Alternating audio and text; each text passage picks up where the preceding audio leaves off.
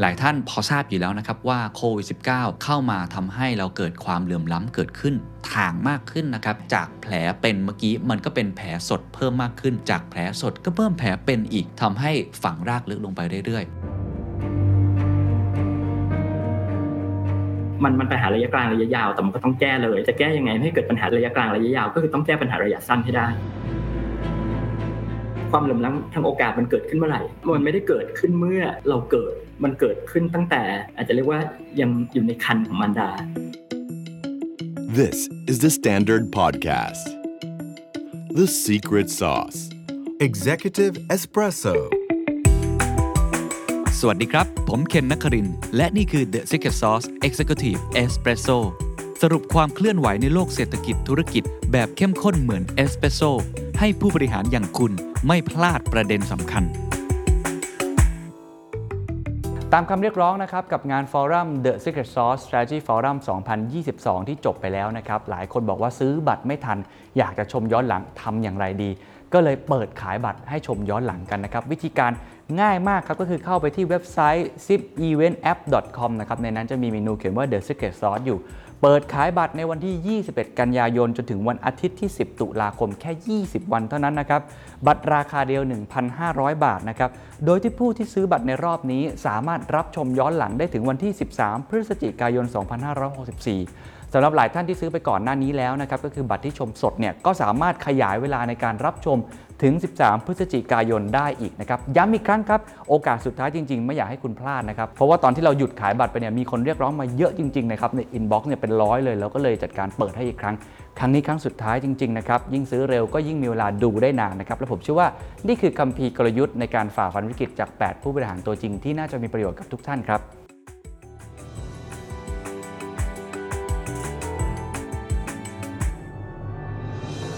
โอกาสกับความเหลื่อมล้ำทางเศรษฐกิจ ประเทศไทยหนักหนาแค่ไหน สาเหตุคืออะไร และทางออกหลังจากนี้จะต้องทำอย่างไร หลายท่านพอทราบอยู่แล้วนะครับว่าโควิด -19 เข้ามาทำให้เราเกิดความเหลื่อมล้ำเกิดขึ้นทางมากขึ้นนะครับ สิ่งที่เราเรียกก็คือการฟื้นตัวแบบ K-shape recovery ก็คือคนที่สายป่านยาว คนที่ไม่ได้โดนผลกระทบมาก หรือคนที่มีรายได้ระดับหนึ่งความมั่งคั่งระดับหนึ่งเขาก็สามารถโตไปแบบเคขาขึ้นได้ แต่คนที่ลำบากนะครับสายป่านสั้นนะครับธุรกิจขนาดเล็กหรือธุรกิจที่ได้รับผลกระทบนะก็จะเป็นเคที่ทิ่มหัวลงมาข้างล่าง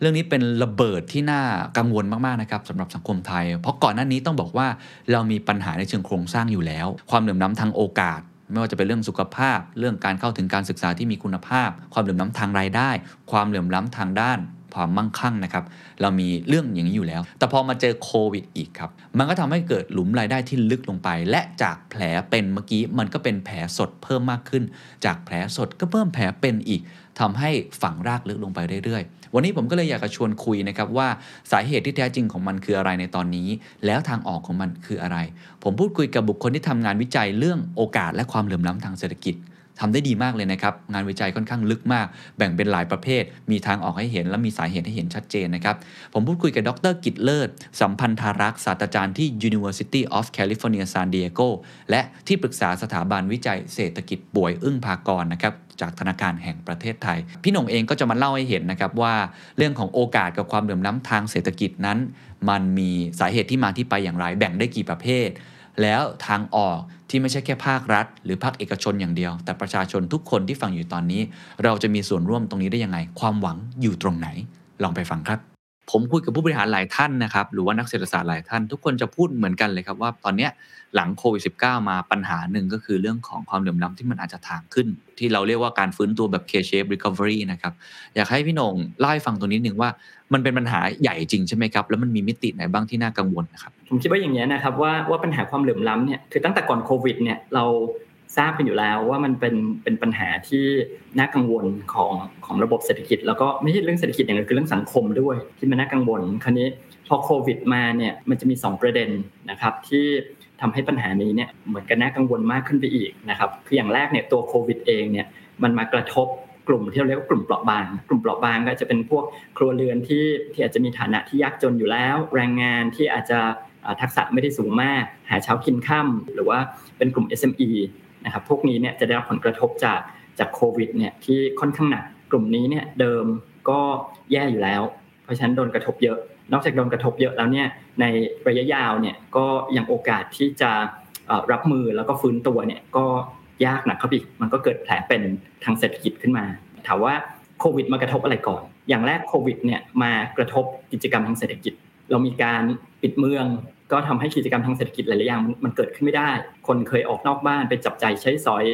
ไปเที่ยวนะครับนักท่องเที่ยวต่างประเทศเคยมา ตรงนั้นมันมันปิดหมดเลยนะครับสิ่งที่เกิดขึ้นสำหรับแรงงานแล้วก็ธุรกิจก็คือรายได้ที่มันหายไป ที่หลาย ๆ คนจะใช้คำว่าหลุมรายได้นะครับคือมันเป็นมันเป็นโฮมเป็นอินคัมโฮ ที่มันหายไป คือถ้าเทียบจากปี 2562เนี่ยนะครับ ก่อนที่โควิดจะเกิด เทียบมาปี 2563 แล้วก็ 2564 เนี่ยถามว่า 2 ปี 2563 2564 เนี่ยรายได้มันหายไปเท่าไหร่ มันจะหายไปอยู่ที่ 1.8 ล้านล้านบาท 1.1 ล้านล้านเนี่ยมาจากนายจ้างและอาชีพอิสระ แล้วก็อีก 0.7 เนี่ยมาจากลูกจ้าง ฉะนั้นการที่รายได้มันหายไปไปเยอะมากเนี่ยมันก็ส่งผลนะครับต่อธุรกิจแรงงานแล้วก็ต่อไปเรื่องของครัวเรือน ทีนี้ปี 65 ก็ถ้าเศรษฐกิจยังไม่ฟื้นรายได้มันก็หายหายต่อไปเพราะฉะนั้นจริงๆเนี่ยไอ้หลุมรายได้เนี่ยตั้งแต่ปี 63 เนี่ยคิดว่าหายไปประมาณ 2.6 ล้านล้าน คนที่สามารถมีสายป่านยาวที่อยู่รอดตรงนี้ได้เนี่ยส่วนใหญ่ก็เป็นคนที่น่าจะมีฐานะอยู่แล้วใช่ไหมครับครัวเรือนมีฐานะอยู่แล้วธุรกิจที่มีสายป่านยาวทำกำไรได้ อันนี้ก็ต้องขอพูดก่อนว่าจริงๆโควิดมันกระทบทุกภาคส่วนทุกธุรกิจ บางอุตสาหกรรมเนี่ยโดนเยอะกว่า ช่ไหมครับอย่างคนบางคนบอกเอ๊ะทำไมเราไปพูดว่าธุรกิจขนาดเล็กโดนเยอะกว่าไปดูโรงแรมใหญ่ๆสีโรงแรมใหญ่ๆเขาเขาก็โดนหนักนะแต่ละอุตสาหกรรมเนี่ยโดนไม่เท่ากัน แต่ถ้าเจาะไปในแต่ละอุตสาหกรรมเนี่ยว่าอุตสาหกรรมแต่ละอุตสาหกรรมเนี่ยfirm ใหญ่หรือ firm เล็กเนี่ยหนักกว่าก็คือ firm เล็กเนี่ยเจอค่อนข้างหนักนะครับเพราะว่าเงินออมก็จะมีน้อย โอกาสที่จะกู้ยืมเงินมาในช่วงปกติก็ยากอยู่แล้ว และในช่วงวิกฤตเนี่ยคนยิ่งไม่ปล่อยกู้เลยเพราะสายป่านของบริษัทเล็กเนี่ยค่อนข้างสั้น ปรับตัวก็ยาก เพราะว่าอาจจะขาดทักษะขาดเทคโนโลยีดังนั้นตัวนี้เนี่ยในระยะสั้นเนี่ยรายได้เขาหายไป ระยะยาวเกิดอะไรขึ้น ระยะยาวหรือระยะกลางนะครับพอรายได้หายไปปุ๊บ ถ้าถามเกี่ยวว่ารายได้หายไปทำยังไง คนเรารายได้หายไปมีอยู่ แค่แค่สองสามวิธีนะครับ ถ้ารายจ่ายมันมันลดไม่ได้ แล้วคนเราจะลดรายจ่ายเรื่องการบริโภคมันก็ลดได้ระดับหนึ่งธุรกิจจะลดรายจ่ายก็ลดได้ระดับหนึ่งนะครับอาจจะลดการจ้างงานผลิตน้อยลงค่าต้นทุนลดลงแต่สุดท้ายแล้วเนี่ย มันมันก็มีรายจ่ายที่มันลดไม่ได้ แล้วมันต้องทั้งธุรกิจและครัวเรือนต้องแบกรับคราวนี้ถ้าลดไม่ได้จะทำยังไงนะครับ มีสองทางทางแรกก็คือต้องกู้เพิ่ม ใช่ใช่ไหมครับเพราะฉะนั้นเนี่ยสิ่งหนึ่งที่เราเห็นเนี่ยก็คือหนี้ที่จะสูงขึ้นบางธุรกิจบางครัวเรือนจะไม่ได้กู้เพิ่ม แต่ว่าหนี้ที่มีอยู่แล้วตั้งแต่ก่อนโควิด เนี่ย ตอนนี้ความสามารถในการจ่ายมันน้อยลงฉะนั้นเนี่ยหลังโควิดสิ่งที่เราเห็นอย่างแรกเนี่ยหนี้ที่มันเพิ่มขึ้นจากทั้งหนี้เก่าที่ไม่สามารถ จ่ายคืนได้ใช่ไหมครับ มันก็ต้องทบต้นไป เป็นหนี้ใหม่ที่กู้เพิ่มขึ้นมารวมถึงดอกเบี้ยที่ช่วงนี้ยังจ่ายไม่ได้ ก็ต้องทบกลับเข้าไปนะครับอันนี้ก็จะเป็นหนี้ที่พอกพูนขึ้นมาทีนี้ถ้ามันพอกไปจนถึงจุดหนึ่งเนี่ยมันก็เป็นหนี้สินล้นพ้นตัวบางคนเนี่ยกู้ในระบบไม่ได้ต้องหันไปตุกกู้นอกระบบ ดอกเบี้ยที่สูงขึ้นด้วยนะครับนี่ก็เป็นตัวหนึ่งทีนี้ฝั่งหนี้ว่าถ้ากู้และหนี้สูงขึ้นอีกวิธีหนึ่งคืออะไรอีกวิธีนึงก็คือขาดสินทรัพย์ จะขายหรือจะไปจำนำหรือจะอะไรแต่ก็คือมันเป็นสินทรัพย์ที่ที่จะลดลงเพราะฉะนั้นสั้นๆเนี่ยในระยะสั้นเลยเนี่ยรายได้หายไปในระยะต่อมาสิ่งที่จะเป็นแผลเป็นก็คือสินทรัพย์ที่ลดที่ลดลง และนี่สินที่จะเพิ่มขึ้นนะครับสินทรัพย์ที่จะลดลงพอเราคุยอย่างนี้มันนึกไปถึงที่ดินสิ่งปลูกสร้างรถยนต์อะไรสารพัดใช่ไหมครับ แต่จริง ๆ แล้วเนี่ยมันมากกว่านั้นนะครับ โดยเฉพาะเศรษฐกิจในยุคใหม่เนี่ย ที่สินทรัพย์ที่อาจจะมีมูลค่ามากกว่าสินทรัพย์ที่เราเรียกว่า tangible asset เนี่ยจริงๆมันคือรวม intangible มาด้วย intangible คือไอ้ตัวสินทรัพย์ที่มันจับต้องไม่ได้เนี่ยแรงงานสมมติแรงงานไอ้สินทรัพย์ของแรงงานที่หายไปมันคือทักษะโดนปลดจากการจ้างงานไปนะครับ หรือว่าต้องเปลี่ยนงานไอ้ทักษะที่เคยมีกับกับงานเก่าเนี่ยมันหายไปผ่านไป 2 ปีกลับมาเนี่ยถ้าได้งานประเภทเดิม ก็จะต้องมาฟื้นฟูทักษะที่มันหายไปเป็นระยะเวลานาน นะครับ หรืองานเก่ามันไม่เหลือแล้ว ได้งานใหม่จะต้องเริ่มฝึกทักษะกันใหม่หมดใช่ไหมครับเพราะฉะนั้นตรงนี้เนี่ยมันเป็นทักษะแรงงานที่คงจะต้องใช้เวลาในการฟื้นฟู ในภาคขององค์กรธุรกิจ ถ้าถามเช่นว่าองค์กรธุรกิจเนี่ยสินทรัพย์มันก็มีอยู่ระดับหนึ่งในเรื่องของสินทรัพย์ที่มันจับต้องได้คือ tangible มีเครื่องจักรมีที่ดินใช่ไหมครับแต่ว่าสินทรัพย์ถามว่าสินทรัพย์ โดยเฉพาะภาคบริการที่สำคัญที่สุดคืออะไร มันคือ intangible มันคือ reputation สิ่งที่เราเรียกว่าทุนขององค์กรก็คือ organization capital มันคือความสัมพันธ์ระหว่างคนในองค์กรนะครับว่าเช่นตั้งบริษัทมาใช้เวลานานเท่าไหร่ในการ recruit คนเข้ามา ใช้เวลานานเท่าไหร่ในการที่คนที่เข้ามาใหม่ สามารถทำงานเข้ากับคนที่อยู่มาก่อนได้ ใช้เวลาเท่าไหร่ในการสร้างความสัมพันธ์กับลูกค้า ใช้เวลาเท่าไหร่ในการสร้างความสัมพันธ์กับซัพพลายเออร์ใช่ไหมครับ ตรงนี้เนี่ยมันเป็นสิ่งที่เราเรียกว่าเป็นเป็นทุนองค์กร พอมันเกิดวิกฤตเศรษฐกิจเนี่ยที่ธุรกิจเนี่ยอาจจะต้องปิดทำการ หรืออาจจะต้องเลิกจ้างคน เลิกจ้างคนเนี่ยไอ้ความสัมพันธ์ระหว่างบุคคลมันหายไปนะครับปิดกิจการไปแปลว่าอะไรแปลว่าเราไม่ซื้อแมทเทียลมาใหม่ เราไม่มีลูกค้าลูกค้าเก่าๆหายไปเขาจะไปหาเจ้าอื่นใช่ไหมครับถึงแม้เราจะกลับมาเปิดกิจการใหม่แบบเดิมเลย เราก็ต้องเริ่มต้นในการบิลไอ้ตัวนี้ขึ้นมาใหม่ ซึ่งตรงนี้มันเป็นแผลเป็นมันไม่สามารถเปิดขึ้นมาปุ๊บแล้วก็ทำต่อได้นะครับเพราะฉะนั้นไอ้ตัวสินทรัพย์ที่ ที่มันหายไปมันไม่ใช่เฉพาะสินทรัพย์ที่ที่มันจับต้องได้มันตัวนี้ซึ่งซึ่งสำคัญมากๆนะครับโดยเฉพาะภาคบริการแล้วเราก็รู้ว่าเที่ยวนี้ภาคบริการโดนหนักคือฟังมาทั้งหมดเนี่ย ผมว่ามันเห็นภาพชัดเลยว่ามีทั้งแผลสด แล้วก็แผลเป็น บางส่วนเนี่ยเรามีแผลเป็นอยู่แล้วในเชิงโครงสร้าง บางส่วนเนี่ยก็เกิดขึ้นแล้วก็ซ้ำเติมไปอีก ซึ่งแผลสดที่เกิดขึ้นไม่ว่าจะเป็นหลุมรายได้ แล้วก็ส่งผลกระทบต่อเนื่องที่เราต้องไปกู้เพิ่มมีหนี้หรือว่าเรื่องของการขายสินทรัพย์หรือทักษะบางอย่างที่มันหายไป แล้วมันจะไม่กลับมาเหมือนเดิมเนี่ยผมว่าเราเห็นค่อนข้างชัด แล้วผมผมเห็นวิธีการแก้ไข ในเชิงระยะสั้นของภาครัฐ การเงินการคลังระดับหนึ่งและอย่างการคลังก็เขาก็อัดฉีดเงินเข้าระบบใช่ไหมครับหรือว่าจะเป็นลักษณะคนละครึ่งกระตุ้นอะไรต่างๆนะครับหรือว่าในแง่ของการเงินผมก็เห็นแบงก์ชาติทำตั้งแต่ซอฟโลนสินเชื่อฟื้นฟู พักซับพักหนี้ต่างๆนะครับอันนั้นผมเห็นในเชิงระยะสั้น ทีนี้อยากถามในเชิงระยะกลางและยาวครับ มันจะยังไงต่อครับ เพราะว่าเราเห็นแล้วว่าโอ้แผลเป็นมันน่ากลัวมาก มันเป็นหลุมที่มันน่าจะลึกมากด้วยเนี่ย มันมีแนวทางที่จะดูแลด้านนี้ยังไงต่อไปอย่างไร ในเชิงระยะกลางและยาวเนี่ยจะเป็นยังไงต่อไปครับคือพอเรามองเรื่องโควิดเนี่ยว่ามันมากระทบธุรกิจครัวเรือนเนี่ยเรื่องเรื่องหลุมรายได้เรื่องหนี้เรื่องอะไรเนี่ย สิ่งที่เราต้องมองกลับไปก็คือผลกระทบตรงนี้มันไม่เท่ากันทุกคน คนที่โดน กระทบตรงนี้เยอะดันเป็นคนที่เปราะบางอยู่แล้ว แล้วโดนเยอะบางคนเนี่ยโดนน้อยกว่าคนอื่น แล้วก็ฟื้นตัวได้เร็วกว่าคนอื่น คืออย่างดูโดยไม่ภาคธุรกิจเลยชัดๆ ว่าตอนนี้ภาคส่งออกเนี่ยเริ่มฟื้นตัวได้ละ เพราะว่าต่างประเทศเนี่ยเขาเขาฟื้นตัวเขาก็เริ่มนำเข้าสินค้าจากเรา ภาคส่งออกเนี่ยฟื้นตัวได้ได้ค่อนข้างเร็ว ถ้าเทียบกับภาคบริการคือท่องเที่ยว ซึ่งตัวนี้คือยังยังไม่เห็นนะครับว่ามันจะฟื้นตัวได้ได้เมื่อไหร่ นะครับเมื่อไหร่จะกลับไปได้ถึงก่อนโควิดหรือจะกลับไปได้ถึงอีกไหมเนี่ยนะครับอันนี้ก็ยังเป็นเป็น question mark ตัวใหญ่อยู่ใช่ไหมครับแต่คราวนี้ปัญหาคือภาคส่งออกเนี่ยเป็นภาคที่ถึงแม้จะทำรายได้ให้ประเทศเยอะ แต่เป็นภาคที่มีการจ้างงานไม่ได้เยอะมากนะครับจ้างงานประมาณ 8%ภาคบริการทั้งหมดเนี่ยนะครับโดยรวมถึงภาคท่องเที่ยวเนี่ยจ้างงานเยอะมากภาคบริการเนี่ยมีการจ้างงานถึง 52%พอมันกระทบภาคบริการเยอะมันกระทบแรงงานเยอะนะครับเราเห็นตัวเลขเยอะเลยนะครับว่าการว่างงานตัวนี้มันพุ่ง พุ่งกระฉูดขึ้นเลย ตัวเลขของคนว่างงานที่ไม่เคยมีงานทำมาก่อนนะครับ ก็คือเป็นพวกเด็กจบใหม่เนี่ยพุ่งกระฉูดนะครับ ถ้าเทียบกับก่อนโควิด แรงงานย้ายกลับถิ่น เยอะมากซึ่งส่วนใหญ่พวกนี้เป็นแรงงานภาคบริการ เรามองในภาพรวมของประเทศเนี่ย มันจะเห็นความเหลื่อมล้ำที่มันจะกว้างขึ้น เพราะว่าคนที่โดนกระทบ นอกจากเป็นคนที่เปราะบางอยู่แล้ว โดนกระทบเยอะ และก็จะมีความสามารถในการที่จะ รับมือและฟื้นตัวเนี่ยที่ต่ำกว่าคนอีกกลุ่มหนึ่งต้องแก้เลย จะแก้ยังไงไม่ให้เกิดปัญหาระยะกลางระยะยาวก็คือต้องแก้ปัญหาระยะสั้นให้ได้ จะทำไงไม่ให้เกิดปัญหาระยะกลางระยะยาวคือไม่ให้เกิดมันก็คือต้องแก้ว่าไม่ให้เกิดแผลเป็นทำยังไงจะไม่ให้เกิดแผลเป็นใช่ไหมครับ ก็คืออย่างที่เคนบอกเมื่อกี้มันก็ต้องพยายามทำให้สายป่านเขายาว พยายามให้ธุรกิจรักษาการจ้างงานให้ได้ คือมันไม่ใช่แค่รายได้ของแรงงานรวมถึงรายได้ของครัวเรือนเนี่ย มันจะไม่ลดลง แต่ว่ามันรวมถึงทักษะ intangible ทั้งหลายแหล่มันก็ยังคงอยู่อีก step หนึ่งพอรายได้ของของแรงงานครัวเรือนไม่ลดลง มันแปลว่าอะไรมันแปลว่าส่งต่อไปถึงเรื่องการศึกษาสุขภาพของบุคคลในครัวเรือนนะครับของลูกๆหลานๆในครัวเรือนว่า ถ้าครัวเรือนรายได้ลดก็จะมีผลต่อการลงทุนในเรื่องของทุนมนุษย์นะครับ การศึกษาสุขภาพของของเด็กในครอบครัว ซึ่งเป็นตัวที่สำคัญมาก มีผลในระยะยาวนะครับ ช่วงวัย เด็กที่ที่เป็นวัยที่กำลังเรียน หรือว่าเป็นวัยที่สารอาหารเนี่ยมันมันมีความสำคัญมากๆเนี่ยมันย้อนกลับไปไม่ได้แล้ว มันไม่ใช่กดนาฬิกาหยุดไว้สองปี แล้วเดี๋ยวโควิดเสร็จกลับไปสองปีอาจถือว่าลืมไม่สองปีเริ่มต้นใหม่ แต่ว่าช่วงวัยเด็กที่การพัฒนาการร่างกายของสมองเนี่ยมันสองปีมันก็จะผ่านไปมันก็จะกลายเป็นปีที่ที่สูญเสียไป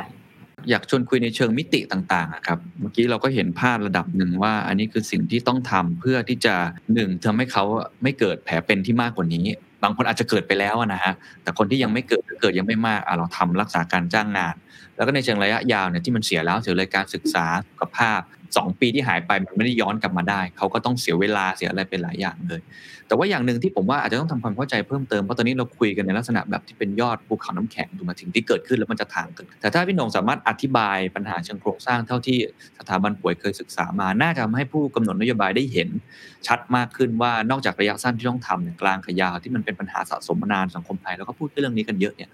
ความเหลื่อมล้ำจริงๆมันมีกี่มิติครับ แล้วแต่ละมิติเนี่ยมันมีความสำคัญอย่างไร แล้วจะมีทางออกแต่ละมิติยังไงบ้างไหมครับ ก่อนที่จะเริ่มทุกอย่างเนี่ยพี่อยากให้เราคิดถึงเรื่องคำว่าความเหลื่อมล้ำว่ามันคืออะไร หลาย ๆ คนจะจะมองความเหลื่อมล้ำเนี่ยใช้คำว่าความเหลื่อมล้ำไปอธิบายสิ่งที่พี่คิดว่ามันคือความแตกต่างซึ่งพี่คิดว่าไม่เหมือนกัน ถ้าสมมติว่าพี่กับเคนรายได้ไม่เท่ากันสมมติว่าเคนรายได้มากกว่าพี่เองเรามีความแตกต่างทางด้านรายได้ แต่ถามว่าเราเหลื่อมล้ำไหม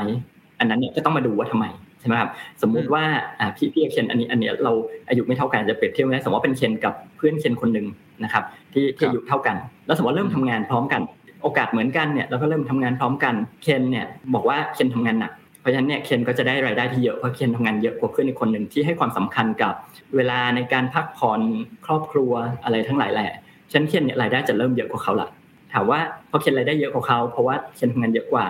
ผ่านไปสิบปีสิบห้าปี เคนเนี่ยรายได้สูงกว่าเขามาก ถามว่าต้องเป็นความเหลื่อมล้ำไหม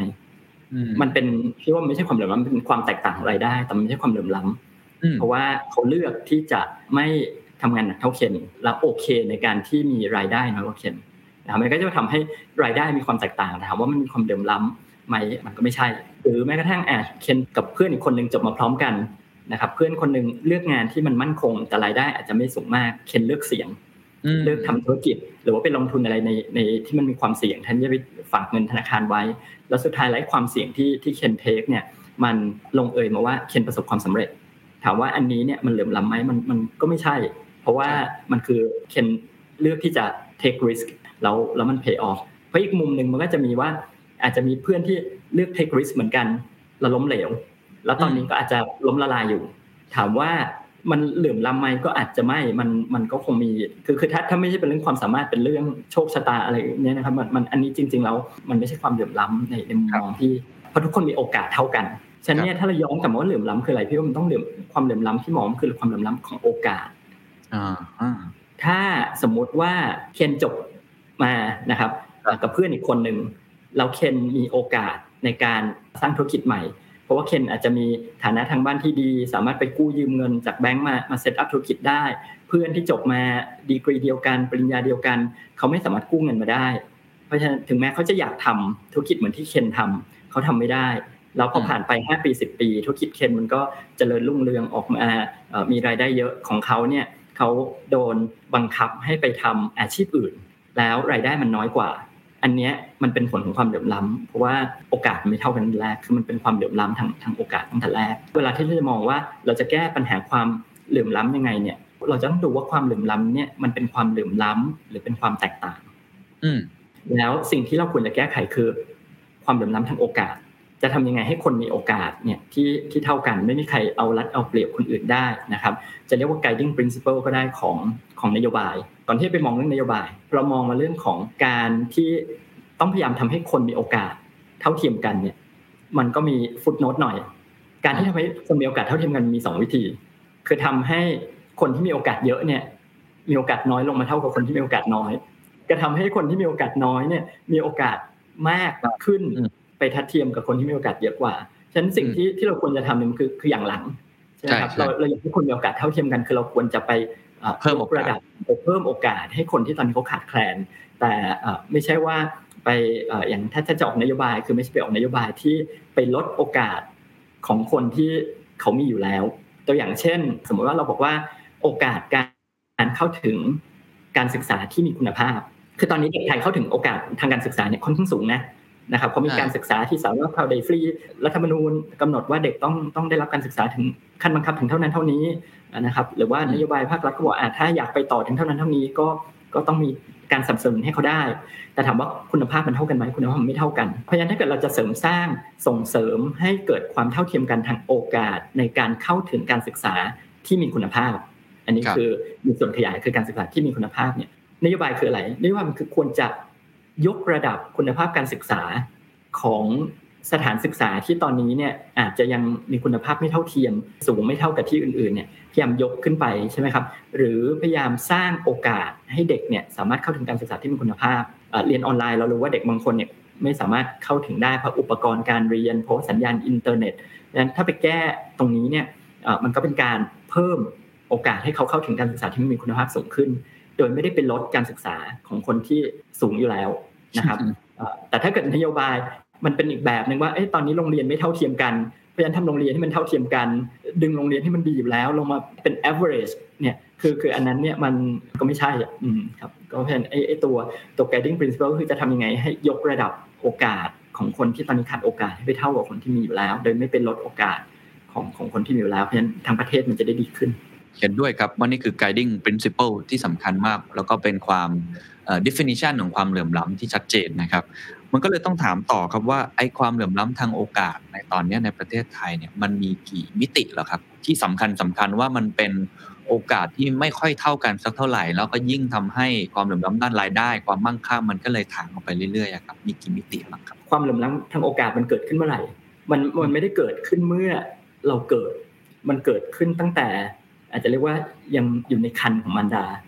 สมมติว่ามีเด็กที่เป็นทารกเนี่ยอยู่ในคันมารดาแต่ว่าเกิดในครอบครัวที่ฐานะไม่ดีพ่อแม่อาจจะการศึกษาไม่สูงมาก เพราะฉะนั้นเนี่ยการดูแลสุขภาพของของมารดาตอนช่วงตั้งครรภ์อาหารที่ที่ทานเข้าไปก็อาจจะไม่ดีเท่าไหร่นะครับ ซึ่งเราเราทราบว่าสำคัญมากนะครับการดูแลสุขภาพของของเด็กในครรภ์เนี่ยฉันเกิดมาเนี่ย ตั้งต้นทุนชีวิตเนี่ยต่างกันละอย่าว่าแต่ว่าเกิดมาในครอบครัวที่ฐานะยากจนเกิดมาสุขภาพก็อาจจะไม่ดีเท่าเท่าคนอื่น เพราะว่าไม่ดีมันต้องจัดยังอยู่ในคันเนี่ยนะครับทีนี้พอเกิดมาเนี่ยโอกาสที่ที่ต่างกันชัดๆเนี่ยโอกาสการเข้าถึงการศึกษา โอกาสการเข้าถึงบริการสุขภาพที่ดี อันนี้เนี่ยอาจจะไม่ใช่เรื่องเงินอย่างเดียว คือตอนนี้มันก็มีโครงการ 30 บาท หรือโครงการการศึกษาที่ที่สามารถเข้าได้ แต่ว่าถ้าเกิดเกิดมาในฐานะครอบครัวที่พ่อแม่อาจจะการศึกษาไม่สูงมาก เพราะฉะนั้นการที่จะหาโอกาสให้ลูกเนี่ยมันก็น้อยลงนะครับไม่ใช่ว่าเขาไม่รักลูกนะครับ แต่ว่าโอกาสที่ที่เขาจะจะหาให้ลูกมันก็น้อยลงตามกับครอบครัวที่เด็กเกิดมาในครอบครัวที่พร้อมนะครับ การศึกษาสุขภาพนะครับตั้งแต่แรกเกิดศึกษาสุขภาพ อันนี้จะมีผลทั้งชีวิต เราเราทราบอยู่แล้วว่าช่วงวัยที่มีมีความสำคัญกับสุขภาพมากๆเนี่ยคือช่วงแรกเกิดเลยในท้องถึงแรกเกิดนะครับช่วงปีแรกๆปฐมวัยเพราะว่าสำคัญมากว่าช่วงนึงคือช่วงที่เป็นวัยรุ่นที่เป็นช่วงที่ที่การเติบโตจะจะพุ่งค่อนข้างเร็วเนี่ยฉะนั้นถ้าเกิดช่วงนั้นเนี่ยมันพลาดมันก็พลาดไปเลยเช่นเดียวกันการศึกษาเหมือนศึกษาประสำคัญมาก มีมีงานวิจัยเยอะมากเรื่อง return to education เนี่ย return to education ที่สูงสุดเนี่ยคือ return to education เนี่ยในช่วงเด็ก ฉะนั้นเนี่ยจริงๆเนี่ยถ้ามันพลาดช่วงนั้นมันก็มันก็พลาดไปเลยทีนี้พอสุขภาพการศึกษามันมันอาจจะไม่ทัดเทียมแต่เด็กแล้วมันส่งผลยังไงต่อนะครับส่งผลถึงเรื่องการหางาน มันคือโอกาสในการประกอบอาชีพ การศึกษาไม่เท่ากัน เพราะฉะนั้นเนี่ยตลาดงานมันก็ไม่เท่ากันละจบปริญญาเหมือนกันนะครับ แต่ว่าเกรดออกมาไม่เท่ากัน ทักษะไม่เท่ากัน โอกาสในการได้งานไม่เท่ากันละฉะนั้นเนี่ยมันมีโอกาสในการประกอบอาชีพต่างกัน เมื่อได้งานแล้วอะไรต่อไอ้สิ่งที่มันสั่งสมมาตั้งแต่เด็กเนี่ย ก็คือโอกาสในการก้าวหน้าในอาชีพการงานเนี่ยก็ต่างกัน ที่มันเพิ่มมาเนี่ยเวลาเกิดมาในครอบครัวที่พื้นฐานทางเศรษฐกิจและสังคมที่ไม่สูงมากเนี่ยการเข้าถึงบริการทางการเงินคือเข้าถึงแหล่งเงินเนี่ยอันนี้ก็จะต่างไปด้วยแล้วมันก็จะเริ่มมาว่าถึงแม้ตอนนี้ภาครัฐจะให้การสนับสนุนเรื่องการศึกษาเรื่องสุขภาพ แต่หลายๆอย่างเนี่ยอยากได้การศึกษาที่มีคุณภาพ อยากได้บริการสุขภาพที่มีคุณภาพ มันอาจจะต้องใช้เงินเพิ่ม ไปโรงพยาบาลมันก็ต้องมีค่าใช้จ่าย ครอบครัวที่จนๆเนี่ย ไปโรงพยาบาลโอเค อาจจะไม่ต้องจ่ายเงิน แต่ว่าเขาจะต้องลางานเป็นหนึ่งวัน รายได้ที่หายไปหนึ่งวันเนี่ยสำหรับครอบครัวที่จนมันคือสิ่งที่สำคัญมากถ้าเทียบกับครอบครัวที่มีฐานะมันก็ต่างกันนะครับ ไปถึงเรื่องของจบมาอยากประกอบอาชีพ อยากตั้งธุรกิจตัวอย่างที่ที่เมื่อกี้พี่ยกตัวอย่างว่าเขียนกับเพื่อนเข้าถึงแรงเงินทุน ได้ไม่เท่ากันโอกาสในการประกอบอาชีพอาชีพหลาย ๆ อย่าง มันต้องใช้เงินทุนหายไปละมันสั่งสม สิ่งที่จริง ๆ แล้วเนี่ยตอนตั้งต้นเนี่ยมันไม่ต่างกันมาก มันสั่งสมทบต้นไปเรื่อยๆ จนในที่สุดแล้วเนี่ยมันถ่างอาชีพได้ไม่เท่าเทียมกันรายได้ ไม่เท่าเทียมกันโอกาสในการบริโภคของครอบครัวก็น้อยลงไปอีกนะครับมีลูกเกิดอะไรขึ้น มีลูกลูกก็โอกาสได้รับการศึกษา ก็น้อยลงไปอีก เงินออมก็มีน้อยแปลว่าอะไรแปลว่าต้องกู้หนี้มากขึ้น มันก็สั่งสมไปตรงนี้เรื่อยๆ แล้วก็ย้อนกลับไปถึงเจเนอเรชันถัดไปนะครับมันก็ส่งผ่านจากรุ่นรุ่นหนึ่งไปรุ่นหนึ่ง นะครับว่าพ่อแม่ที่ที่รายได้น้อย เพราะว่ามีทุนชีวิตพื้นฐานมาต่ำสุดท้ายแล้วเนี่ยก็ให้การศึกษากับลูก ให้คุณภาพชีวิตกับลูกได้ไม่เยอะมันก็ไปรุ่นถัดไป ซึ่งในอดีตที่ผ่านมาจริงๆแกลบตรงนี้มันมันน้อยลงน้อยลงเรื่อยๆ เพราะว่านโยบายรัฐบาลหลายอย่างก็มาสนับสนุนใช่ไหมครับเรื่องทั้งเรื่องการศึกษาเรื่องสุขภาพนะครับการเข้าถึงอินฟราสตรักเจอร์อะไรทั้งหลายแหละแต่ว่าเวลาเรามองเรื่องความเหลื่อมล้ำเนี่ยการแก้ปัญหาเนี่ยมันเป็นปัญหาระยะยาวมาก ๆ มากกว่าหนึ่งรุ่น คือถามว่าจะแก้ยังไง ถ้าจะแก้ที่ที่ต้นตอรากเง้ามันก็คือต้องไปแก้ที่จะทำไงให้คนมีโอกาส ถ้าเขาอยากทำอะไรเนี่ยเขามีโอกาสที่เท่าเทียมกับคนอื่น ถ้าเรารอแก้แต่โอกาสเนี่ย ผลมันจะเห็นเร็วๆนี้ไหมมันไม่เห็นไปแก้โอกาสบอกว่าให้เด็กเกิดมา มีคุณภาพการศึกษาที่เท่าเทียมกันรัฐบาลก็พยายามแก้แล้ว ถึงแม้คุณภาพยังไม่เท่ากันถามว่าถ้าแก้ตรงนั้นได้ ผลจะเห็นไหมทันทีก็ไม่ มันก็ต้องรอ ไปอีกหนึ่งเจเนอเรชันนะครับก็คือแล้วจะทำยังไงคือเขาแย่แล้วเกิดมาในโชคไม่ดีเกิดมาในครอบครัวที่ที่โอกาสน้อยคนอื่น คือจะปล่อยให้เขาโชคไม่ดีทั้งชีวิตแล้วต้องรับชะตากรรมตรงนั้นทั้งทั้งชีวิตหรือเปล่านะครับ ก็อาจจะไม่ใช่มันก็ต้องมีการแก้ปลายเหตุด้วยนะครับ โดยการแก้ที่ในเรื่องของไปการลดความเหลื่อมล้ำทางรายได้นะครับ ทางการบริโภคหรือแม้กระทั่งสินทรัพย์นะครับ ที่มันเป็นผลมาจากความเหลื่อมล้ำทางโอกาส ที่มันเกิดมาแล้วในอดีตนะครับโอ้เราเห็นภาพชัดเจนเลยครับว่าความเหลื่อมล้ำทางโอกาส ไม่ว่าจะเป็นเด็กในคันการศึกษาบริการสุขภาพ หางานประกอบอาชีพความก้าวหน้าการเข้าถึงแหล่งบริการในการเงินหรือในปัจจุบัน ก็มีเรื่องการเข้าถึงพวกบริการเทคโนโลยีที่เรียกว่าเรียกว่าดิจิทัลดีวายอีกก็จะจะเป็นอีกอันหนึ่งที่ถางออกกัน แล้วมันทบต้นไปเรื่อยๆนะครับฉะนั้นคนกำหนดนโยบายเนี่ยก็คงต้องมอง2แองเกิลหลัก ๆ ก็คือ ต้นเหตุอันนี้ก็ต้องทำซึ่งผมเห็นเขาก็พยายามทำอย่างที่พี่หนงพูด อีกอันนึงก็คือปลายเหตุก็คือสิ่งที่มันเกิดขึ้นแล้ว ในปัจจุบันสินทรัพย์รายได้ หรือเรื่องของภาษีอะไรต่างๆ ก็ต้องทำยังไงให้ได้ที่ทั้งต้นเหตุและปลายเหตุไปพร้อม ๆ กัน ตอนนี้ครับผมอยากถามว่าแล้วในเชิงนโยบายของประเทศไทยเอง ซึ่งเราก็มองว่าเราก็มีความเหลื่อมล้ำค่อนข้างมากจริงๆแหละแม้ว่าจะดีขึ้นในช่วงที่ผ่านมานะครับ แต่ว่าในเชิงความเหลื่อมล้ำด้านความมั่งคั่งเนี่ยโอ้โหต้องบอกว่ามันมันยังไม่ได้ดีขึ้นมากนักนะตอนนี้เราควรจะ แก้อย่างไรนะครับที่เราอยากจะเสนอภาครัฐอะไรเงี้ยซึ่งอาจจะเป็นคำตอบที่ยากนิดนึงนะครับ แต่ว่าทางพี่หนงเองหรือสถาบันป่วยเองผมเห็นมีงานวิจัยออกมาเนี่ยเราคิดว่าตรงไหนที่ต้องทำเป็นขั้นเป็นตอนทำควบคู่กันไป อะไรที่จะเป็นจุดสำคัญที่สุดที่ทำให้เราค่อยๆโฟกัสหรือ prioritize แล้วก็ไอความถ่างนี้จะได้ลดลง แล้วก็เพิ่มโอกาสไปพร้อมๆกันนะครับถามว่าเราควรจะมีนโยบายไงคือคือแน่ๆเนี่ยคือพี่ว่า ตอนนี้เนี่ยนโยบายภาษีเนี่ยรัฐบาลเนี่ยค่อนค่อนข้างชัดในหลาย ๆประเทศที่ทำมาตลอดก็คืออัตราก้าวหน้า จุดประสงค์ก็คือลดความเหลื่อมล้ำทางรายได้ใช่ไหมครับยิ่งคนที่มีรายได้สูงมาก ๆ ต้องจ่ายภาษีในอัตราที่สูงกว่าคนที่ที่รายได้ได้น้อยลงมา หรือว่าถ้าถ้าต่ำไปเลยก็ไม่ต้องเสียไปเลยไอ้ปัญหาของของภาษีก้าวหน้าเนี่ยในทางทฤษฎีมันมันก็ดี ในทางปฏิบัติอาจจะยากหน่อย ในเรื่องของความเป็นธรรมหรือหรือลดความเหลื่อมล้ำเพราะอะไรเพราะมันกลายเป็นว่าคนที่มีรายได้สูงมากๆๆเนี่ย เขาก็มีความสามารถในการหลีกเลี่ยงภาษี สามารถโยกย้ายถ่ายเททรัพย์สินรายได้เนี่ยได้ได้มากกว่า เพราะฉะนั้นเนี่ยมันก็ต้องไปอุดรูรูรั่วตรงนั้นด้วยนะครับคือคือพอเป็นนโยบายอะไรหนึ่งออกมามันมันก็มีรูรั่วตรงตรงอื่นนะครับหรือว่าจะลดความเหลื่อมล้ำทางด้านความมั่งคั่งนะครับเรื่องของ wealth เนี่ยหลายคนเสนอภาษีมรดกเรื่องภาษีมรดกเนี่ยมันลำบากยากเข็นมากในในการที่ ที่จะผ่าน แต่ถามว่าสุดท้ายแล้วถึงผ่านมาได้เนี่ยก็กลับไปรูปเดิมว่าคนที่อยู่ใน top bracket เนี่ยก็มีความสามารถในการที่จะ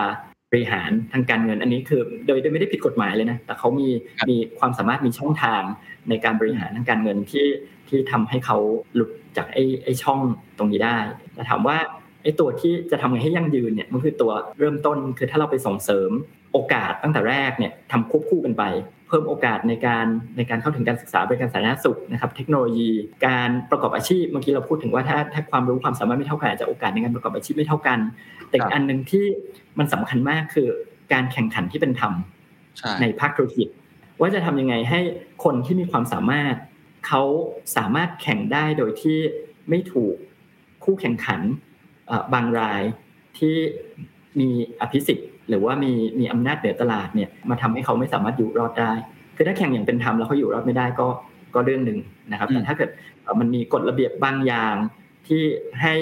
อภิสิทธิ์กับผู้ประกอบการบางราย หรือแม้กระทั่งกฎเกณฑ์ของรัฐบางประการ มันเป็นกฎเกณฑ์ที่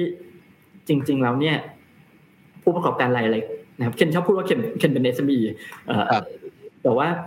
ก็จะรู้ว่า SME มันมันจะมีปัญหาเรื่องของ scale อยู่แล้ว SME ไม่ว่ายังไงก็ตามแต่เนี่ยจะมีความเสียเปรียบธุรกิจรายใหญ่อยู่แล้ว ในเรื่องของขนาด เพราะว่าจะมีการประกอบธุรกิจจะมีต้นทุนที่ต้นทุนคงที่เนี่ยที่ไม่ว่าธุรกิจขนาดเล็กขนาดใหญ่ยังไงก็ต้องจ่าย ต้นทุนคงที่ตัวหนึ่งมันคือต้นทุนเรื่องของ regulation ไม่ว่าจะเปิดธุรกิจขนาดใหญ่ขนาดเล็กไอการขอไลเซนส์การได้รับใบอนุญาตจากรัฐบาลทั้งหมดนี้เนี่ย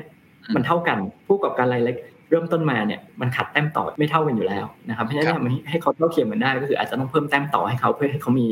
ความสามารถ ในการแข่งขันกับธุรกิจที่เริ่มมาก่อนได้ จะช่วยเนี่ยก็มีปัญหา เพราะมันไม่ใช่ว่า SME ทุกทุก SME ควรได้รับการช่วยเหลือ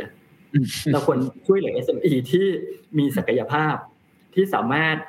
แข่งขันได้ในอนาคตใช่ไหมครับช่วยแล้วเนี่ยผ่านไป 3 ปี 5 ปี เขาสามารถแข่งกับคนอื่นได้ อยู่รอดได้โดยไม่ต้องการความช่วยเหลือ การช่วยเหลือเป็นเป็นชั่วคราวเพื่อให้ตั้งไข่ได้ แต่ถ้าเกิดต้องช่วยไปเรื่อยๆ อันนี้ก็ไม่เป็นธรรมนะคือจะมาบอกว่าช่วยเพราะว่าเขาขนาดเล็ก เราจะช่วยไปเรื่อยมันก็ไม่เป็นธรรมสำหรับธุรกิจอื่นที่เขาสามารถอยู่รอด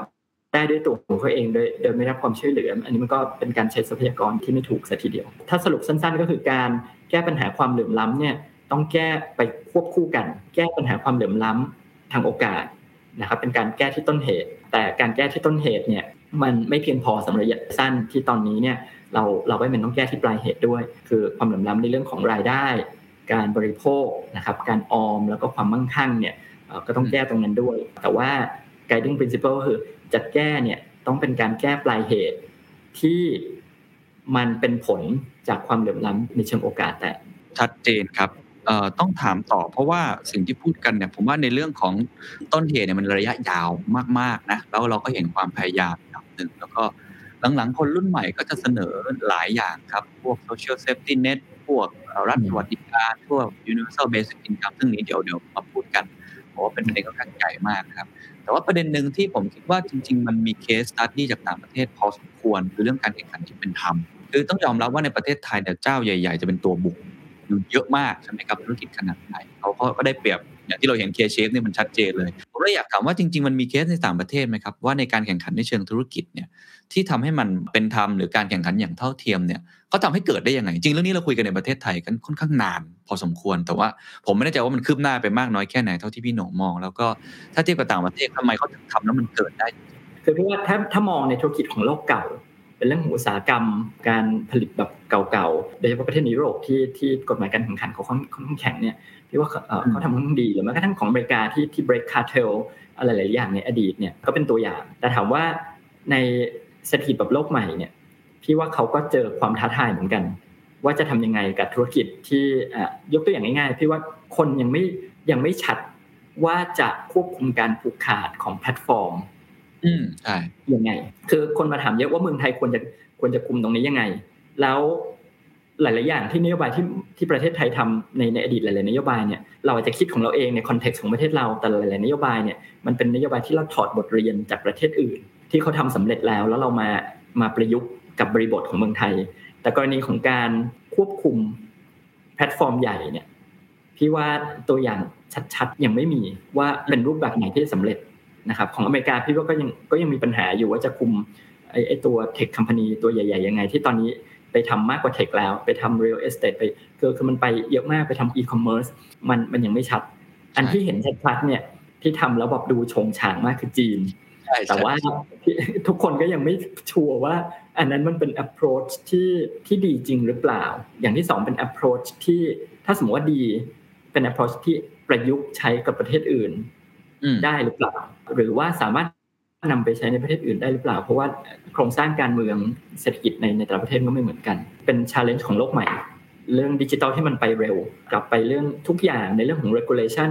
บทบาทภาครัฐมักจะตามหลังเอกชน เอกชนทำไปก่อนแล้วภาครัฐมามาตามกำกับ ในยุคปัจจุบันเนี่ยเทคโนโลยีไปเร็วมากฉะนั้น speed ที่ภาครัฐจะต้องไล่ตามเอกชนเนี่ยมันมันยิ่งต้องเร็ว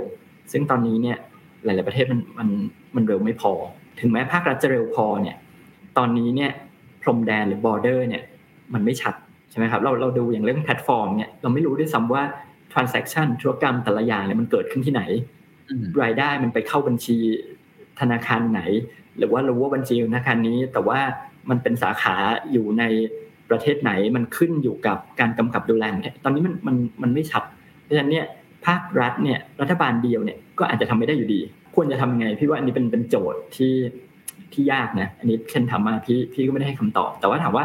ถ้าถ้าเป็นกำกับแบบโลกเก่า พี่คิดว่าอันนั้นเนี่ยมันมีสูตรที่ค่อนข้างชัด อย่างเช่น การขายที่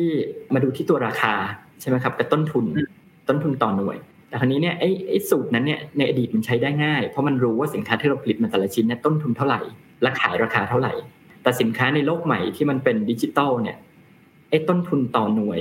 ที่ที่ผลิตเพิ่มขึ้นมาเนี่ยมันแทบจะเป็นศูนย์ นะครับทำคอนเทนต์มาขึ้นเว็บไซต์คนที่มาดาวน์โหลดคนคนต่อไปถามว่าต้นทุนในการที่เคนผลิตคอนเทนต์มาแล้วมีคนดาวน์โหลดเพิ่มหนึ่งคนเนี่ยต้นทุนมันใกล้ศูนย์มากๆนั่นถามว่าถ้าเกิดอย่างนั้นแปลว่าถ้าเคนตั้งราคาของการที่คนมา access เนี่ยยังไงยังไงราคามันก็เกินต้นทุนเยอะด้วยนะครับ แล้วถามว่ากฎเก่าๆเนี่ยมันมันก็คงเอามาใช้ได้ได้ค่อนข้างยาก ลกเก่าพี่ว่าใช้ได้กฎกฎโลกเก่าเรื่อง market share เรื่องของราคาต่อต้นทุนว่าเป็นธรรมไหมปัญหาของหลาย ๆประเทศนะครับประเทศกำลังพัฒนามันคือเรื่องของการบังคับใช้อ่าใช่คือตัวกฎหมายถ้ามันบังคับใช้ตามกฎหมาย มันก็บังคับใช้ได้ในในโมเดลของธุรกิจโลกเก่า อันนี้ปัญหาของการบังคับใช้ก็คือธุรกิจส่วนใหญ่ ในประเทศกำลังพัฒนาหลายประเทศธุรกิจส่วนใหญ่เนี่ยที่ครองตลาดอยู่แล้วมันเป็นธุรกิจที่มีขนาดใหญ่ธุรกิจขนาดใหญ่ก็จะมีอิทธิพลค่อนข้างเยอะเป็นแพทเทิร์นที่เราเห็นทั่วโลกเขาอาจจะโตมาด้วยความสามารถเขาเอง หรือตั้งต้นเขาจะโตมาด้วยความสัมพันธ์กับภาครัฐใช่ไหมครับเรื่องสัมปทานเรื่องอะไร แต่ว่าไอ้การที่เขาโตมาขนาดนี้เนี่ยหลาย ๆ ธุรกิจก็มีความสัมพันธ์กับภาครัฐเพราะฉะนั้นไอ้การบังคับใช้กฎหมายในหลาย ๆ ประเทศมันก็ไม่ค่อยเป็นธรรมเพราะฉะนั้นจริง ๆ เรื่องการแข่งขันที่เป็นธรรมพี่ว่ามันมันมี 2 ประเด็นประเด็นแรกคือเรื่องของการล้างกฎเกณฑ์เนี่ย ในอดีตอาจจะพอได้ในโลกใหม่ยากขึ้น แต่ประเด็นที่สำคัญมากกว่าคือการบังคับใช้กฎหมาย คือประเด็นที่2เนี่ยพอถึงแม้กฎเกณฑ์จะร่างได้การบังคับใช้กฎหมายก็ก็ยิ่งยากและยิ่งมองถึงถึงเศรษฐกิจโลกใหม่ บังคับใช้มันยิ่งมีช่องที่ใช้วิจารณญาณของผู้กำกับดูแลเนี่ยยิ่งเยอะเพราะฉะนั้นมันก็ยิ่งโอกาสที่ควบคุมได้มันก็ยิ่งน้อยลง ก็ดูเป็นปัญหาที่จะยากขึ้นเรื่อยๆนะครับ คือแค่ในโลกเก่าเองเนี่ยหลาย ๆ ประเทศเนี่ยก็บังคับใช้ยากอยู่แล้ว แต่พอเป็นเศรษฐกิจใหม่ด้วยเนี่ยโอ้โห มันยิ่งไม่ใช่แค่จะบังคับใช้ยากอย่างเดียว แต่ว่าในแง่ของกฎหมายจะเป็นยังไงเนี่ยทั่วโลกก็ยังพูดคุยกันอยู่เลย ยังไม่รู้เลยว่าอะไรคือคือ solution ที่แท้จริงนะครับอีกคำถามหนึ่งคุยช่วงท้ายครับเพราะนี่ผมว่าเป็นการตั้งโจทย์มากกว่าคำตอบมันค่อนข้างยากเลยต้องเข้าใจนะครับโจทย์หลังจากนี้นอกจากภาครัฐจริง ๆ แล้ว หลังๆก็จะได้ยินว่าภาคเอกชนก็มีส่วนสำคัญ หรือว่าภาคสถาบันที่แข็งแรงมากพอองค์การมหาชนต่างๆเนี่ยอันนี้มันมี case study ไหมครับว่าหลังจากนี้มันจะต้องเป็นการร่วมมือร่วมกันอย่างไร หรือว่าหน่วยงานไหนที่จะมีบทบาทมากยิ่งขึ้นเราพูดกันเรื่อง ESG พูดกันเรื่อง corporate governance คือหลังๆ ก็พูดมิติอันนี้เพิ่มมากขึ้น ผมไม่แน่ใจว่ามันจะเป็นอีกตัวละครหนึ่งที่เข้ามามีบทบาท ในส่วนของการแก้ไขปัญหามากขึ้นไหมครับ การแก้ปัญหาทางเศรษฐกิจทุกอย่างนะครับ ถ้าจะให้มันยั่งยืนเนี่ย มันต้องเป็นการแก้ปัญหาที่มาจากภาคเอกชนคือ private sector อาจจะรวมภาคประชาสังคมด้วยนะ เพราะว่าถ้าถ้าถ้ามองในภาคเอกชน ความหมายแคบๆอาจจะเป็นเรื่องของการใช้กลไกตลาด ในการแก้ปัญหา หรือภาคประชาสังคมที่ใช้กลกลไกภาคสังคมในการแก้ปัญหาอันนี้เราก็ทราบว่ากลไกพวกนี้กลไกตลาดกลไกทางสังคมมันก็อาจจะไม่ perfect ก็เลยต้องต้องให้รัฐบาลเข้ามาช่วย แต่ว่าบทบาทของรัฐบาลที่เข้ามาเนี่ยมันควรจะ limit อยู่แค่ไหน เพราะการที่รัฐบาลเข้ามายิ่งเยอะเนี่ย ทำให้การแก้ปัญหาเนี่ยมันจะมีปัญหาเรื่องความยั่งยั่งยืน ในเรื่องของการใช้งบประมาณที่มันจะต้องใช้งบประมาณต่อกันไปเรื่อยๆ แต่ว่าบางปัญหาถ้ารัฐบาลจำเป็นต้องเข้ามาเพราะว่ามาเก็ตมันมันเฟลก็ก็ต้องใช้รัฐบาลนะครับ แต่ว่าจุดแรกก็คือ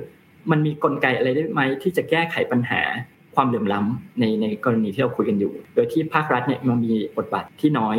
ที่สุดเท่าที่จะน้อยได้คงยังต้องมีแหละในเรื่องของการกระจาย เวลในเรื่องของของเรื่องการเก็บภาษีในเรื่องของอะไรที่ที่อาจจะต้องทำหรือว่า provide infrastructure บางอย่างนะครับ แต่ว่าถ้าเกิดภาคเอกชนจะร่วมกันทำเนี่ยมันจะยั่งยืนเพราะว่า incentive คือแรงจูงใจเนี่ยเอกชนจะทำทุกอย่างเพราะแรงจูงใจคราวนี้ถ้ามันมีแรงจูงใจเนี่ยมันก็จะทำต่อไปเรื่อยๆมันถึงยั่งยืน เพราะฉะนั้นเราจะทำยังไงให้ให้ภาคเอกชนมาร่วมมือกันแก้ปัญหาตรงนี้ได้ ก็ต้องหาโมเดลที่พี่ว่าธุรกิจหลาย ๆ ธุรกิจเนี่ยเริ่มมองเห็นนะครับว่าการที่ธุรกิจใหญ่เนี่ย จะกินรวบแต่แต่ตัวเดียวเนี่ยมันไม่ยั่งยืน คือยิ่งโตไปเนี่ยโตจนเกินไปเนี่ยมันแย่ละ เพราะว่าถ้าเกิดเขาเขาโตอยู่คนเดียว คนอื่นโตไม่ได้อย่างแรก สังคมมันเปราะบางอย่างที่สองมันก็จะกลับมาทำลายธุรกิจเขาเพราะเขาก็จะถูกมองโดยสังคมว่าว่ากินรวบไม่เป็นธรรมเอาเปรียบใช่ไหมครับทีนี้มันจะทำยังไงว่าธุรกิจใหญ่เนี่ยมีข้อดีมีข้อได้เปรียบในเรื่องของประสิทธิภาพ ธุรกิจเล็กเนี่ยเราจะไม่ต้องพัฒนาธุรกิจขนาดเล็ก หรือว่าแรงงานขนาดเล็กเนี่ยเพราะว่าเป็นการกระจายความเจริญกระจายรายได้ เพื่อให้ทุกคนเนี่ยมีฐานะดีขึ้นร่วมกันฉะนั้นเราต้องทำไอ้สองเป้าหมายนี้เนี่ยให้มันไปด้วยกันได้ ที่ไม่ได้มองว่าการช่วยธุรกิจขนาดเล็ก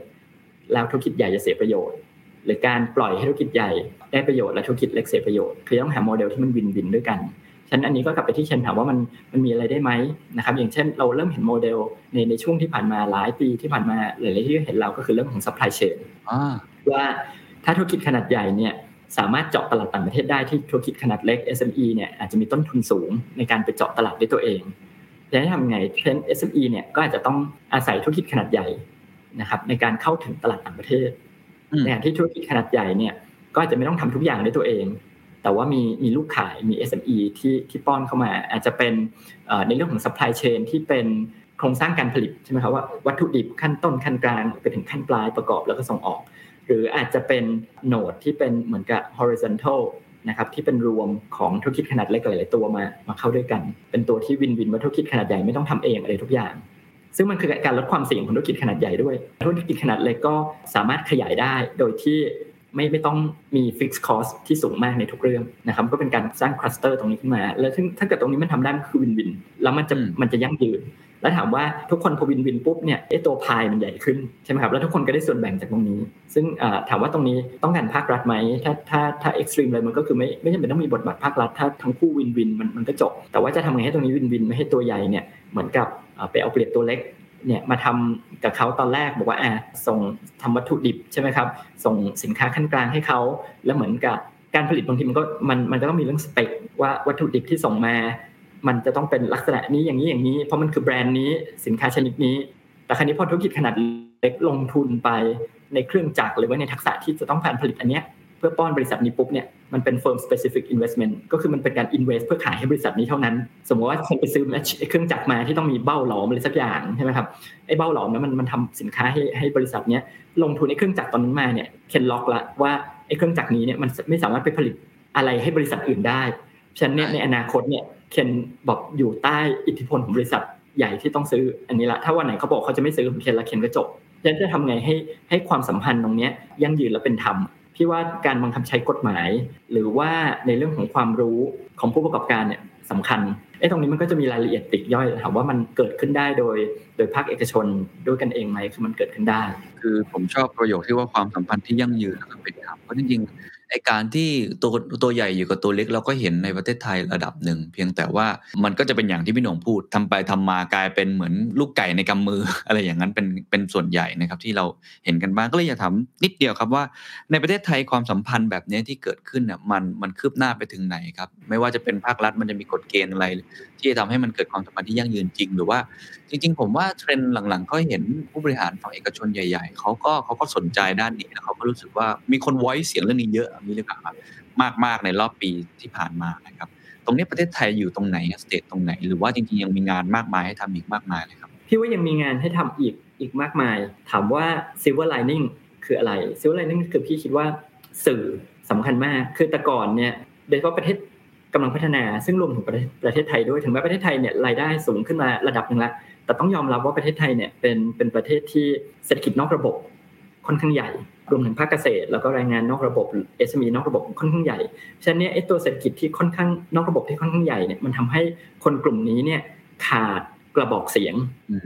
ที่เวลาเขาไม่ได้รับความเป็นธรรมเนี่ยมันยากที่สังคมจะรู้ คือตัวเขาเองรู้ รัฐบาลอาจจะรู้ไปประท้วงม็อบหน้าหน้าทำเนียบเรียกร้องความเป็นธรรมว่าโดนนายจ้างเอาเปรียบหรืออะไรก็ตามแต่ แต่ว่าสังคมโดยรวมเนี่ยอาจจะไม่รู้สักเท่าไหร่ แต่ว่าในช่วงที่ผ่านมาเนี่ย เทคโนโลยีเนี่ยมันทำให้ให้ข่าวสารมันไปถึงสังคมโดยรวมมากขึ้น ตัวนี้มันเป็นตัว check and balance ว่าธุรกิจขนาดใหญ่เนี่ยถ้าไปเอาเปรียบคนตัวเล็กตัวน้อยธุรกิจตัวเล็กตัวน้อยเนี่ยสังคมสามารถรับทราบและมีปฏิกิริยาต่อต้านได้ฉะนั้นตัวธุรกิจขนาดใหญ่ก็ต้องมี accountability มากขึ้น ไม่ใช่แค่ในเรื่องของจริยธรรมในใจของผู้บริหาร ซึ่งก็ควรจะต้องมีอยู่แล้ว แต่ว่าในแง่ของการทำธุรกิจให้ยั่งยืนต้อง care stakeholder ในวงกว้างคือว่าสื่อมีบทบาทในการทำตรงนี้ในในช่วงที่ผ่านมาค่อนข้างเยอะนะครับ แต่ว่าสังคมไทยอยู่อยู่ตรงไหนของโลกคือพี่ว่าถ้าเกิดมองในสองแง่ว่า